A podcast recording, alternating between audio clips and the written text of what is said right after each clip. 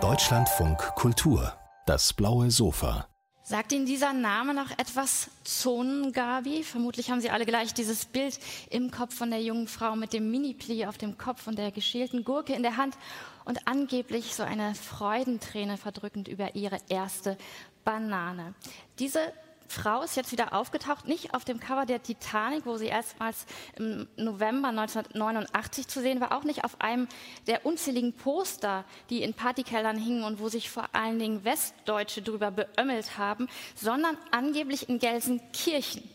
Und wenn man dem Titel des Buches trauen darf, über das wir jetzt gleich sprechen, dann ist da in Gelsenkirchen noch eine andere Gestalt aufgetaucht, die man eher mit dem Osten verbinden würde.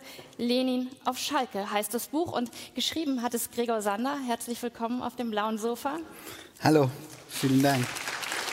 Äh, Sie sehen, wir haben es in Vereinsfarben gekleidet. Ja, ist ein bisschen zu dunkel für Königsblau, aber immerhin in Blau. Das Sofa ist äh, Königsblau. Ja, ja, genau, ja, ja, genau. das Sofa. Gregor Sander in Schwerin geboren, also in Ostdeutschland sozialisiert. Wenn man aber ihre bisherigen Romane und Erzählungen kennt, dann spielen die an ganz verschiedenen Orten. Mhm. Auf Gotland, an der Nordseeküste, in Budapest. Mhm. Das heißt, es ist jetzt nicht so, dass Sie nur den ostdeutschen Raum vermessen. Trotzdem ist das, was Sie jetzt in Ihrem neuen Buch machen, ja was Besonderes. Welches Ansinnen steckt dahinter? Können Sie das ein bisschen vorstellen? Ja, also die Idee war tatsächlich zu, mir, mir war aufgefallen, dass das in den letzten 30 Jahren der Blick, die Blickrichtung doch sehr oft aus dem Westen in den Osten war. Medial, also von den überregionalen Zeitungen und auch Fernsehsendern, alles was überregional war, hat permanent immer zu den Osten erklärt. Und dann gab es auch sehr, sehr viele Bücher, in denen zum einen wir Ostler uns selbst erklärt haben, und zum anderen wir auch von Westdeutschen erklärt wurden. Moritz von Uslar, Deutschboden 1 und 2 zum Beispiel, war da so ein Beispiel. Und dann habe ich gedacht, okay, aber warum guckt eigentlich nie jemand von uns aus dem Osten mal in den Westen? Und das hat meiner Meinung nach, nach in 30 Jahren tatsächlich niemand gemacht. Und dann habe ich gedacht, okay, dann mache ich das.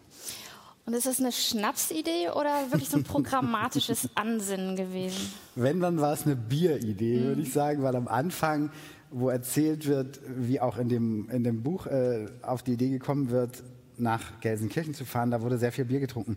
Nein, das ist schon einerseits eine Schnapsidee, an dem Wort Schnapsidee gefällt mir, dass da Humor drin steckt.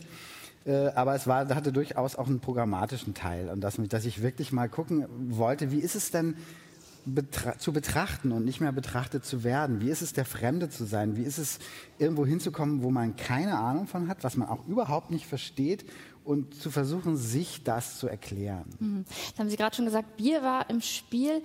Vielleicht erzählen Sie noch mal ein bisschen was über die das Zustandekommen der Idee, mhm. die kommt ja gar nicht durch die Figur der Ich-Erzähler, der ein Schriftsteller ist, der Gregor Sander mhm. heißt, sondern die entsteht bei Konopke. Ich weiß nicht, genau. ob Sie Konopke kennen, aber ich glaube, dieser Ort ist eigentlich auch ganz wichtig für das Zustandekommen dieser Idee, beziehungsweise auch das, wie sich dieser Ort verwandelt hat ja. in den vergangenen Jahren. Also Konopke ist eine äh, ähm, legendäre Currywurstbude in Ostberlin im Bezirk Prenzlauer Berg, steht Ecke Schönhauser. Äh, Ecke Eberswalder unter dem U-Bahn-Viadukt, also wirklich einen, einen dolleren Ort für eine Currybude gibt es eigentlich gar nicht. Die U-Bahn knallt darüber, Straßenbahn, Autos, ein dauerndes Gehupe und Geblinke. Und äh, die war legendär, die machte morgens um sechs auf. Das heißt, wenn man abends lange aus war, konnte man morgens um sechs da hingehen und ähm, eine Curry und Pommes und oder vielleicht auch eine Rinderbrühe oder sowas essen und einen Kaffee trinken. Äh, inzwischen steht sie in jedem Reiseführer, ist Gold, tatsächlich richtig, auf, also natürlich nicht aus echtem Gold, aber von außen Gold und äh, macht um elf auf. Also es ist deutlich gentrifiziert, obwohl die Besitzer, glaube ich, immer noch dieselben sind. Und da entsteht diese Idee aus zwischen eben diesem Gregor Sander, und äh, seinem besten Freund Schlüppi, der und dieser dieser gute alte Freund von ihm, der genauso alt ist wie er, der schickt ihn eigentlich los und sagt, Sander, du musst in den Westen, du musst es jetzt mal gerade rücken, du musst ihn mal betrachten, du musst mal losgehen und ein Buch darüber schreiben. Aber er fährt ja nicht irgendwie in den Westen, er fährt jetzt nicht nach Hamburg nee. oder in die, nach München oder so. Wäre auch eine Idee gewesen oder Sylt hätte man machen Sylt, können, ja. genau. Aber äh, ich hätte wäre ein bisschen teurer geworden wahrscheinlich. Wahrscheinlich schon, nee, ja, ganz sicher wäre das teurer geworden, weil Gelsenkirchen natürlich nicht teuer ist, weil es die ärmste Stadt Deutschlands ist. Das war der eine Punkt. Dann war mir auch tatsächlich aufgefallen, dass das Ruhrgebiet niemand in, in Westdeutschland, außer Leute, die im Ruhrgebiet leben, hat eine Ahnung vom Ruhrgebiet. Also ich habe dann mich ein bisschen gekümmert bei Freunden, Bekannten und so weiter. Schon in Köln interessiert das Ruhrgebiet niemanden mehr. Und von Hamburg und München mal ganz zu schweigen. Und äh, dann habe ich gedacht, das ist schon mal interessant dafür, dass es mal die Herzkammer Deutschlands war, wo, der, wo das Wirtschaftswunder quasi befeuert wurde mit der Steinkohle und dem Stahl. Das war der, der erste Punkt. Dann wird es der Osten im Westen genannt. Nicht, weil die Leute da so nett sind, sondern weil es eine hohe Arbeitslosigkeit gibt und weil es viele AfD-Wähler gibt. Und der dritte Punkt war dann tatsächlich, dass im Juni 2020 wurde da eine Lenin-Skulptur aufgestellt äh, vor die Parteizentrale der marxistisch-leninistischen Partei Deutschlands. Und spätestens da habe ich gesagt, alles klar, ich komme. Und wie er kommt, das äh, erzähle ich Ihnen jetzt. Und das ist, da habe ich echt das erste Mal geschluckt beim Lesen. Er fährt nämlich los mit dem Zug, der mhm. Gregor Sander und der Schlüppi, also sein Freund, gibt ihm so ein Provianttäschchen mit, ja. mit Bier. Und jetzt lese ich Ihnen vor, was da für Bier drin ist. Krombacher, Paderborner, Veltins und Dortmunder Union. Genau. ja, ich mache jetzt eine Pause, damit Sie sich rechtfertigen können. Ja, das sind halt die vier Biere, die man so in der Region trinkt also meine beste Freundin kommt aus Gelsenkirchen. Ja. Und als ich ihr das vorgelesen ja. habe, hat sie gesagt, meine Liebe, mit Dortmunder Union ja. kommst du in Gelsenkirchen noch nicht mal über die Stadtgrenze. Das stimmt, aber ich war ja, das ist ja das Gute, ich war ja Fremder. Ja, okay. Das heißt, ich konnte machen was. Und Schlüppi sagt halt, Regionalität ist wichtig, auch im Westen. Und dann hat er halt so ein, ein, ein Hopfenquartett zusammengestellt und mhm. hat geguckt, es gibt tatsächlich ein kleines, lokales Gelsenkirchener Bier. Äh, das, äh, den Namen habe ich vergessen, aber das wird nicht mal in Gelsenkirchen gebraut. Und das habe ich erst rausgefunden, als ich dort war. Also von Berlin aus gesehen gab es kein Bier, das man dort trinken konnte, äh, das direkt aus Gelsenkirchen kam. Was ist was früher in den 50er und 60er Jahren? Es gab eine Glückaufbrauerei, zum Beispiel in Ückendorf, in dem Viertel, äh, in dem ich mich hauptsächlich rumgetrieben habe. Ja, also Sie haben sich jetzt über diesen Fauxpas mit dem Dortmunder so ein bisschen drum rumgeredet. Wir halten mal so fest, Sie fahren Ergebnis offen ist dieser Gregor Sander da nach, äh, nach Gelsenkirchen gefahren. Was mir an diesem Anfang besonders gut gefällt, ja. der äh, gießt sich ordentlich ein hinter die Glocken ja. im Zug. Und das hat mich an einen meiner liebsten Romane erinnert, nämlich an Reise nach Petuschki von Benedikt Jerofeev. Ich weiß nicht, ob Sie den kennen. Das ist diese wunderbare Zugreise, wo sich auch wahnsinnig, also noch viel wahnsinniger, wahnsinniger ja. als jetzt bei Ihnen, betrunken wird. Und irgendwann weiß man nicht mehr, was erlebt der Benedikt wirklich. Ja. Ne? Übrigens auch ein ja. Erzähler, der genauso heißt wie sein Autor. Und was ist, was ist äh, einfach nur Ausbund der Fantasie oder des Rausches? Ich will natürlich jetzt nicht sagen, dass Ihr Erzähler die ganze Zeit betrunken ist, aber ist das so ein bisschen das Prinzip auch, dass man eben sagen kann, Lenin auf Schalke, das ist jetzt nicht eine eins zu eins Reportage? Nö, das ist es nicht. Das kann man, glaube ich, ganz deutlich sagen. Ich, ich, ich, wenn man an so einen Ort geht, dann weiß, ich wusste gar nicht, was machst du jetzt hier? Ne? Also als ich tatsächlich dann losgefahren bin nach Gelsenkirchen, ich kannte das nicht, ich kannte den Ort gar nicht und, und hatte keine Ahnung, was ich da will. Und ich wusste auch quasi inhaltlich nicht, wird das jetzt eine Reportage, wird es eine Gonzo-Reportage, wird es ein Roman, was wird es denn nun? Dann habe ich mich erstmal umgeguckt und ähm, Alkohol ist nicht immer eine Lösung, aber manchmal schon. Und in dem Fall war das für den Anfang schon eine, weil er eben mit vier Bier im Schädel da ankommt. Und es geht ja direkt weiter. Also er zieht dann quasi zu Zonengabi im Glück, die inzwischen in Gelsenkirchen wohnt und mit einem türkischstämmigen Gelsenkirchner zusammenlebt, dem Ömer, der ordentlich erstmal Raki ausschenkt und ähm, ja, also er versinkt direkt in der Stadt. Ja, man muss sich das Buch so ein bisschen vorstellen, als würde dieser Gregor Sander, diese äh, Figur Gregor Sander, wie auf so eine Gelsenkirchener Bühne immer mhm. so Sparring-Partner holen, ja. die vielleicht auch so ein bisschen typisch sind für, für Gelsenkirchen, wobei Zonengabe ja eigentlich nicht, über die müssen Sie jetzt noch mal ein bisschen erzählen. Es wird ja behauptet, dass es da eine Verbindung gibt zwischen Gregor Sander, der Erzählfigur mhm. Gregor Sander, und Zonen Gabi. Vielleicht ja. erzählen Sie sie mal so, wie Sie die also denn die im Buch ist, erzählen. Genau, die Geschichte ist die, dass eben dieser, dieser beste Freund Schlipp, Schlüppi, äh, dass der sagt, du kannst bei meiner Cousine wohnen, die eben im Westen es als Model geschafft hat und dann kommt eben später raus, dass das eben die Zonengabe ist, die da seit vielen Jahren lebt und wohnt und da so gestrandet ist. Und eigentlich die Figur heißt ja Zonengabe im Glück in Klammern BRD. Und natürlich gehört Gelsenkirchen zur BRD. Und da lebt sie nun. Und ähm, die, mit der muss man jetzt auch erstmal klarkommen.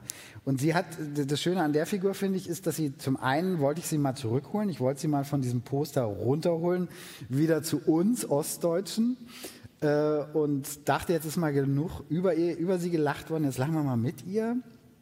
Das war das eine. Und zum anderen war sie auch eine gute Vermittlerin zwischen diesem fremden Ostdeutschen, der da nach Gelsenkirchen kommt, und den eigentlichen Gelsenkirchnern. Also sie kannte sich, sie kennt sich schon so ein bisschen aus. Sie wohnt da schon seit Jahren. Es wird nicht genau gesagt, wie lange sie da eigentlich lebt, aber sie kennt das alles. Sie kann sagen, sie kann sagen, wenn er mal lieber den Mund halten soll, oder sie kann ihm auch Sachen erklären. Und das fand ich an der Figur dann so schon ganz reizvoll. Ja, und sie hat auch richtig was draus gemacht aus diesem einen Cover und aus genau. diesen Postern, sondern sie ist immer noch so eine Art Historienperformerin genau. und äh, tritt immer noch auf mit diesem einen Job, den sie da hatte. Genau, sie, sie geht immer noch auf so, in, in so Golfclubs oder äh, auf andere Festivitäten und zieht sich ein Stonewash-Jeanshemd an und wenn sie die, die Schale von der Gurke runterzieht und sagt, dass ihre Tochter Mandy heißt, dann liegen die Leute vor Lachen schon auf dem Boden.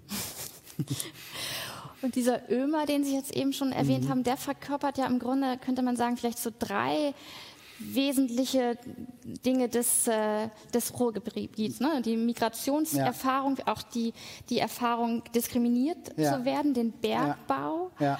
Ähm, ist das sozusagen, ist das das Wesentliche des, äh, ach ja, und er ist ganz, ganz wichtig noch, er ist Bütchenbesitzer genau. mittlerweile. Genau. Sind, die, ja? ja, sind das so die drei, die drei wesentlichen Komponenten von Gelsenkirchen, die Sie, auf die Sie getroffen sind oder die Sie vielleicht auch erwartet haben? Ja, das sind die drei, aber ganz oft finde ich, oder hab ich, fand ich, habe ich das so erlebt, dass die dann nicht mit einem migrantischen äh, Gelsenkirchner erzählt werden, sondern die werden eher mit einem deutschen, weißen Gelsenkirchner erzählt und äh, der Bergmann, der Bütchenbesitzer und so weiter und so fort. Wenn man sich aber in Gelsenkirchen Süd vor allen Dingen noch, also diese Ruhrgebietsstädte sind oft äh, nochmal geteilt in einen etwas reicheren Teil und einen etwas ärmeren. Ich war in Gelsenkirchen Süd. Da haben extrem viele Menschen äh, einen, einen Wurzeln in anderen Ländern. Und das fand ich toll und äh, das fand ich äh, wichtig. Und natürlich, die Türken sind sehr früh gekommen, 1961 schon. Das heißt, Ömer ist ja gar nicht selber mehr Bergmann gewesen, sondern sein Vater war der Bergmann. Und äh, er ist Gelsenkirchner. Und das wollte ich mit einer großen Selbstverständlichkeit erklären. Der ist eben, dass er der Gelsenkirchner ist. Und diese Trinkhallen, diese Trinkhalle, die er besitzt, die wurden um die Jahrhundertwende äh, oder schon vor der Jahrhundertwende eingeführt, weil die Bergmänner, denen wurde da unten wirklich Bier und Alkohol äh, während der Arbeit gegeben, bis man gemerkt hat, okay, jetzt das ist vielleicht doch nicht so gut, wenn die alle betrunken sind. Und um den quasi, um die an Wasser und solche Sachen heranzubringen, hat man diese Trinkhallen äh, eröffnet. Und die, das ist heute noch eine große Kultur im gesamten Ruhrgebiet, aber im Gelsenkirchen eben auch. Und das ist extrem speziell. Es gibt ein ganzes Kapitel, das heißt Trinkhallenblues das quasi nur diesen Trinkhallen gewidmet ist. Hm. Das ist ganz interessant, was Sie jetzt gerade gemacht haben. Wir haben jetzt sozusagen mit dem Klischee oder auch mit dem Witz angefangen, mit der hm. Zonengabi und Sie sind jetzt so immer tiefer reingegangen und jetzt merkt man, ah, es ist aber eben doch recherchiert oder es ist vielleicht ja. doch zum Teil eine Reportage. Wie haben Sie die Stadt, die Sie ja dann auch durchstreifen, wie haben Sie die kennengelernt? Was haben Sie da gesehen und beobachtet? Na, ich war vor allen Dingen eben erstmal fremd. Ich war, ich war drei Monate insgesamt da, nicht am Stück. Ich bin immer wieder hingefahren ähm, mit Unterbrechungen und habe auch in verschiedenen Stellen, also erstmal habe ich auch zum Beispiel in einem kleinen Hotel gewohnt, ich habe in einer Airbnb-Wohnung gewohnt und ich habe mich so langsam herangetastet und ich war am Anfang, war ich wirklich absolut ratlos, weil mir der Ort so fremd war und weil ich gar nicht wusste, was machst du da. Und ich würde mal sagen, die erste Woche, die ersten zehn Tage habe ich auch kaum mit jemandem geredet. Ich bin fast nur rumgelaufen und habe geguckt und habe gestaunt und habe war auch verwundert, erschrocken, ob der Armut, ob der vielen leerstehenden Läden, ob wirklich den, den, den vielen fremden Menschen, die mir fremd waren, äh, die auch offensichtlich in Gelsenkirchen fremd waren äh, oder gerade angekommen waren. Und äh, dann habe ich mich so nach und nach äh, äh, ja, der Stadt genähert und auch den Leuten genähert, habe angefangen mit denen zu sprechen, bin in die Kneipen gegangen, habe mir manchmal, habe manchmal gezielt mich mit Leuten getroffen, manchmal mich auch noch einfach nur so treiben lassen mhm. und geguckt, was ist eine Geschichte? Also wann, wann, wann springt sozusagen mein Erzählerherz an? Äh, auch mein literarisches Erzählerherz, also nicht unbedingt nur, äh, was ist hier eins zu eins zu erzählen, sondern woraus kann ich was machen? Mhm.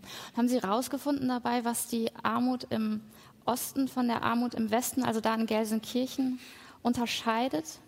Vielleicht auch, was die Mentalität der Leute, die in dieser Armut leben oder in diesen prekäreren Lebensverhältnissen, wo Arbeitsgrundlagen weggebrochen sind? Mhm. Naja, Armut ist scheiße, das kann man, glaube ich, genauso sagen. Es ist egal, ob das im Osten oder im Westen ist. Und, Arbeit, und Armut macht klein und Armut macht äh, defensiv und Armut äh, hilft niemandem. Und ähm, es ist, die Leute, Gelsenkirchen, und das ist schon in manchen Ostregionen ähnlich, ist eine, die definieren sich ja heute noch als Malocha-Stadt, also als Arbeiterstadt. Es gab mal diesen Ausspruch eines SPD-Bürgermeisters, der gesagt hat, wir brauchen keine Universität in den 60ern, hier wird vernünftig gearbeitet. Also da, so definieren sich die, die Gelsenkirchner bis heute. Nur das ist eben schwer, wenn es gar keine Arbeit mehr gibt. Ne? Und das heißt, da stimmt was mit dem Selbstwertgefühl der Menschen einfach nicht mehr. Und nun wissen wir aber auch, diese Form von Arbeit, die es jahrelang oder jahrzehntelang in, im Ruhrgebiet gab, die wird nicht wiederkommen. Ne? Es ist äh, vorbei mit der Kohle, es ist vorbei mit dem Stahl. Ähm, und das ist extrem schwer. Und diese Rückbesinnung, diese permanente Rückversicherung auf diese Zeit, das hat mich manchmal schon an den, an den Osten erinnert, äh, wo es dann manchmal so eine Rückversicherung auf die Zeit der DDR gibt, auch von Leuten, die DDR einfach gar nicht gut fanden. Aber jetzt wird die DDR im Rückblick immer schöner und schöner und schöner und das war alles so toll. Und das ist tatsächlich im Ruhrgebiet auch so. Also diese Kohle-Stahlzeit wird idealisiert. Ja, man hat tatsächlich, wenn man Ihr Buch liest, auch das Gefühl eigentlich von so einem freundlichen Einverstandensein der Menschen mit ihrer Situation. Oder lese ich das jetzt zu idyllisch? Ja, vielleicht habe ich es auch ein bisschen zu idyllisch beschrieben. Es ist natürlich so, wenn ich drei Monate nur da bin, dann kann ich nicht besonders tief gehen. Das ist auch eine Erfahrung, die ich gehabt habe. Ne? Ich kann das nicht soziologisch wirklich analysieren. Und natürlich gibt es noch viel größere und viel stärkere Probleme, als ich sie in dem Buch beschrieben habe.